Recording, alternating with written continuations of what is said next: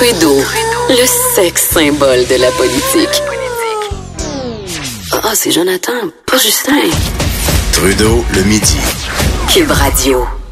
Avec beaucoup de plaisir que je reçois euh, l'historien Denis Anger en Ben studio comme à tous les mercredis. Salut Denis. Ça va super bien, euh, Jonathan. Oui, ben Ouais. euh, oui, tu, tu te remets, Ah ben oui, euh, ah ben oui, oui, comme, fêlées, comme je euh. racontais, ouais, ma petite côte fêlée, ma petite clavicule, là, je suis rendu que, comme les enfants, là, je fais mes nuits. C'est bon, c'est Grande bon. amélioration. Bon, eh, bon, tu vas bien, tu fais tes nuits. Il y a des gens qui vont moins Ah bien, ouais, oui. qui dorment pas la nuit. C'est ceux qui sont touchés par les inondations. Ça nous a donné l'idée de revenir sur euh, l'histoire des inondations au. Québec. Mais on va même aller plus loin On et revenir. Le, le principe d'inondation, les craintes reliées à ça et tout, on, on peut remonter très, très, très, très Ben, on s'en loin. là. souvient, Jonathan, on peut remonter jusque dans l'Ancien Testament, dans la Bible, on s'en souviendra toujours. 40 jours, 40 nuits de pluie incessante qui avaient submergé la, la terre et que Noé, euh, qui avait eu l'enseignement de Dieu de ramasser dans son arche. Donc, c'est probablement la première gr- grande inondation documentée en Occident.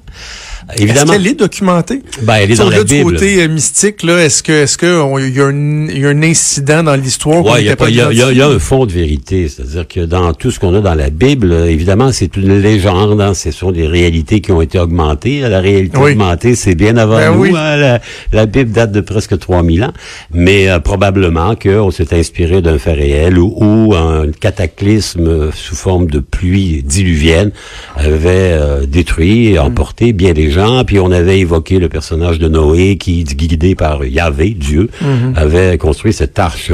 Euh, les inondations, on les a partout. Par exemple, en Chine, c'était un fléau épouvantable le long d'un fleuve qui s'appelle le Yangtze, le, le fleuve jaune. On dénombre par centaines de milliers les victimes des inondations successives qui étaient attribuées à la crue printanière des eaux du Yangtze. Partout en Mésopotamie, L'humain s'installe d'abord le long des rivières, des fleuves, on comprend bien, ça permet de commercer, de se déplacer à travers euh, l'espace et le temps avec des barques. Hein. Évidemment, la proximité de l'eau, ben ça aide à, comment dire, à la culture de tout ce qui s'appelle euh, fruits, légumes, le blé, le riz, etc. Lorsqu'on arrive en Nouvelle-France, mais les gens qui viennent ici, ils viennent avec dans l'esprit les deux grandes terreurs de la vie dans la France médiévale. Euh, outre les guerres, il y avait essentiellement deux choses, le feu et l'eau. Donc, on craignait beaucoup, beaucoup l'incendie parce qu'à l'époque, on s'en souviendra, notamment dans les villes, euh, les maisons sont construites en bois. brûlait, hein. Il y a des conflagrations à Québec, à Montréal, pendant tout le 17e, 18e, 19e siècle surtout. Il y a des conflagrations où il y a 3, 4, 5 000 unités d'habitation qui sont rasées par les flammes. Imaginez, c'est des cabanes en bois, en papier, chauffées au bois. Euh, donc l'incendie, il est omniprésent. L'autre grande terreur, c'est l'eau. Parce que on a raconté Noé, bien sûr, mais les gens se souviennent de toutes les crues. euh. vous savez, il y a des inondations, il y en a différents types. Hein. On- inondation, c'est le mot assez large qui dit bon ben l'eau qui envahit un endroit où normalement l'eau ne se trouve pas.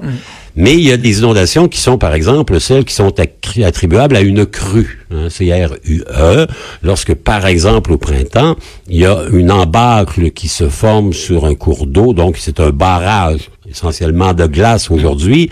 À l'époque, au Canada, c'était pire que ça parce que les embâcles, elles étaient doubles. Il y avait, on avait un grand commerce du bois. Hein. On a- par exemple, dans l'Outaouais, les premières grandes inondations au 19e siècle, c'est attribuable au commerce du bois. Il y a de Ah, grandes oui. forêts de pins là-bas. Ouais des grandes forêts de pin, et on s'en sert le pain pour l'envoyer en Grande-Bretagne parce que les Anglais ont besoin du bois canadien pour construire leurs bateaux. Donc on va abattre mais systématiquement les grandes forêts le long de la rivière des Outaouais. En faisant ça, deux conséquences néfastes. Un, on enlève le contenu végétal qui empêche l'eau de ruisseler, hein, parce que ces grandes forêts-là, ça, exi- ça euh, comment dire, agissait un peu comme un, qui permet au sol de boire. un barrage d'une certaine manière. hein. L'eau s'infiltrait moins, d'une part. Et deuxièmement, ben, en les abattant, il y avait de grandes réserves de bois qui étaient déposées le long de la rivière des Outaouais l'hiver. Et au printemps, souvent, lorsqu'il y avait la débâcle, donc quand la glace partait, ça amenait avec la glace des poutres, des pitounes, des, Et ça, ça bloquait la rivière des Outaouais et ça avait notamment créé à Montréal en 1886 la plus grosse inondation jamais vue Oh, au Canada. Il y a de l'eau partout à Montréal. Il y a à peu près quelque chose comme 4 pieds et demi d'eau à la grandeur de la ville parce qu'une embâcle s'est formée, une embâcle dure à cause de la présence de ce bois qui venait de la rivière des Outaouais. Et le centre-ville de Montréal, il est carrément submergé à tel point que les commissaires du bord de Montréal vont résoudre l'année suivante de construire un mur, une grande digue, ce qu'on appelle un môle, pour protéger Montréal. Mais il y en a partout.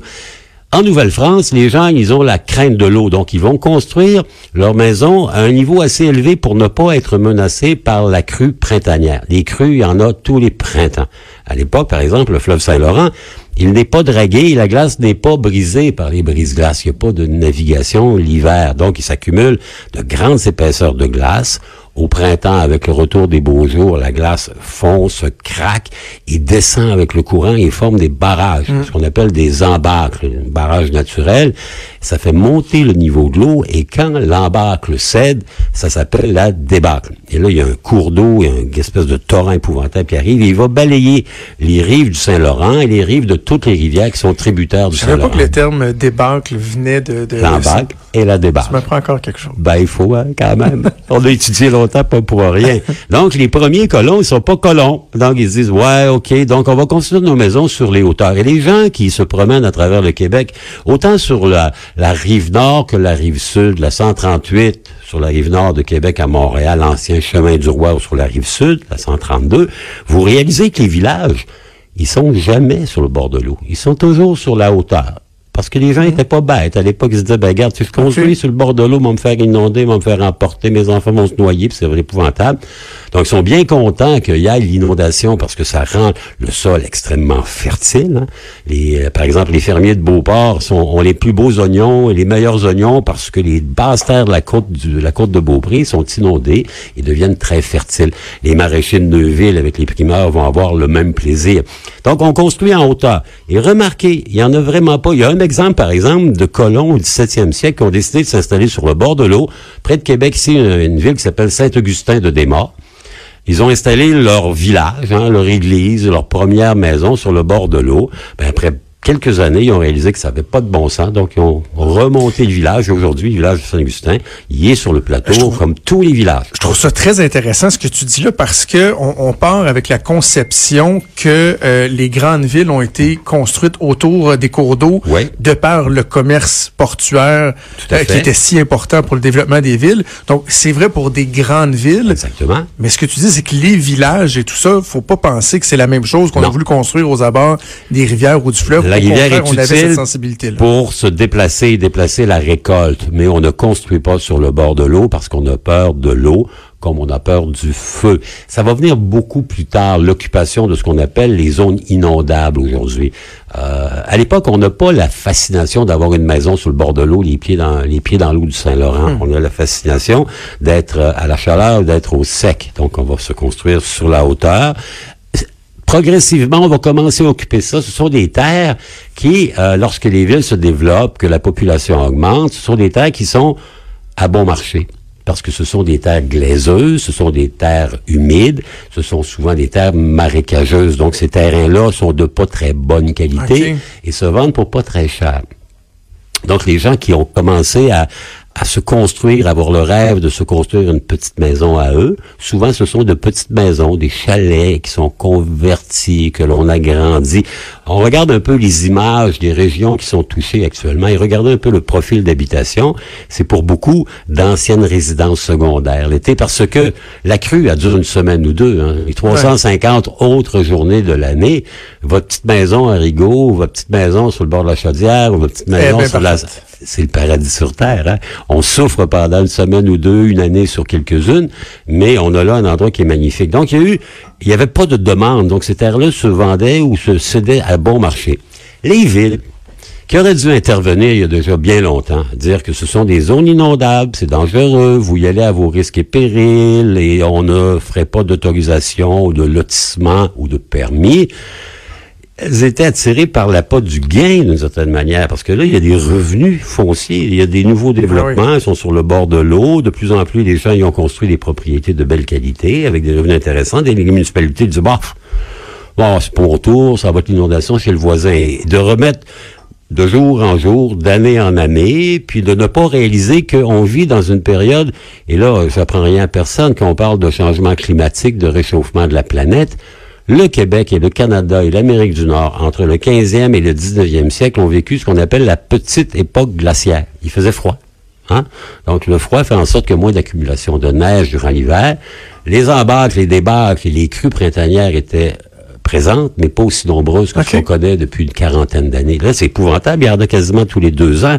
Puis il y a des événements que l'on n'aurait, on n'aurait jamais pu imaginer. 1987 à Montréal, il y a un déluge 100 mm en 30 minutes, on s'en souviendra. 100 mm en 30 minutes. Le boulevard Descaries, il est inondé. Il y a même des gens qui avaient perdu la vie là-dessus. Le centre-ville de Montréal, six pieds d'eau à la grandeur parce que l'évacuation pluviale suit pas trop jeune. J'avais 6 ans. J'avais 6 ans. Mais c'est tu me parles de Décarie, puis on dirait que j'ai des images en tête d'avoir déjà vu De l'eau, de l'eau, de l'eau, avec des voitures qui sont submergées. J'étais à euh, Laval, moi. On, va être correct à Laval. Ah ouais, bah ouais, à Laval, c'est toujours un peu plus haut parce qu'évidemment, ça porte le nom de, du Saint-Évêque de Québec.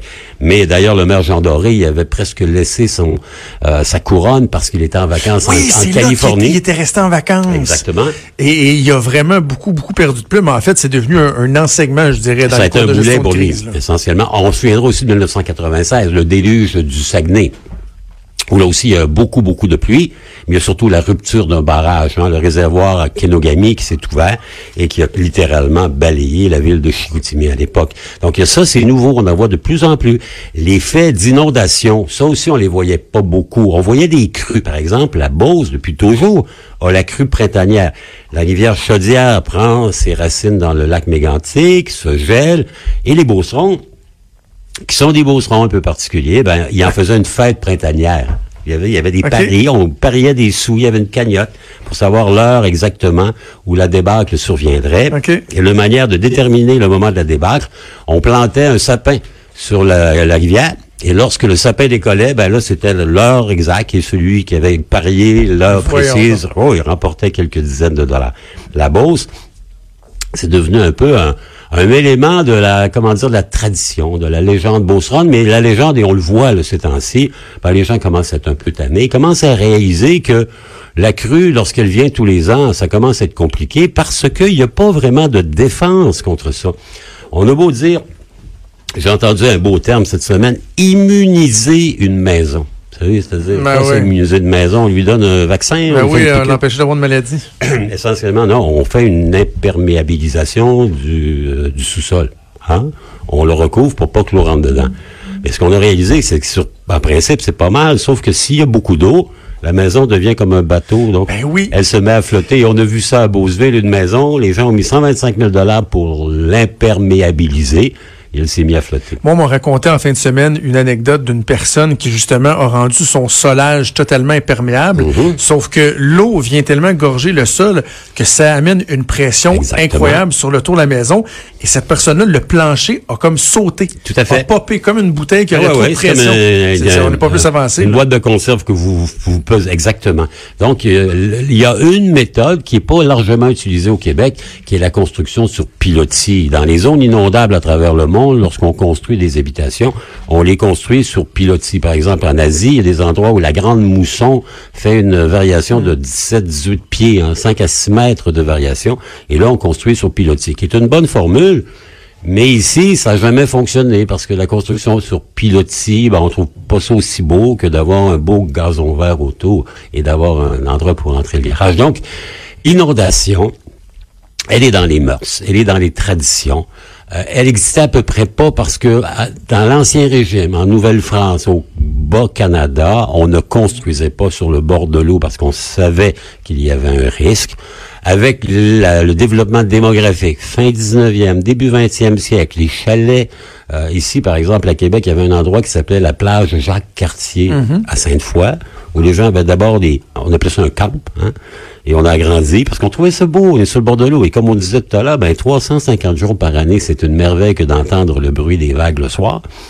Mais il y a quelques années, la mairesse de l'époque, Mme Boucher, avait décidé d'en faire un parc municipal et ça avait fait tout un tollé, ces pauvres gens qui étaient expulsés. Aujourd'hui, cette démarche, elle prend une ampleur.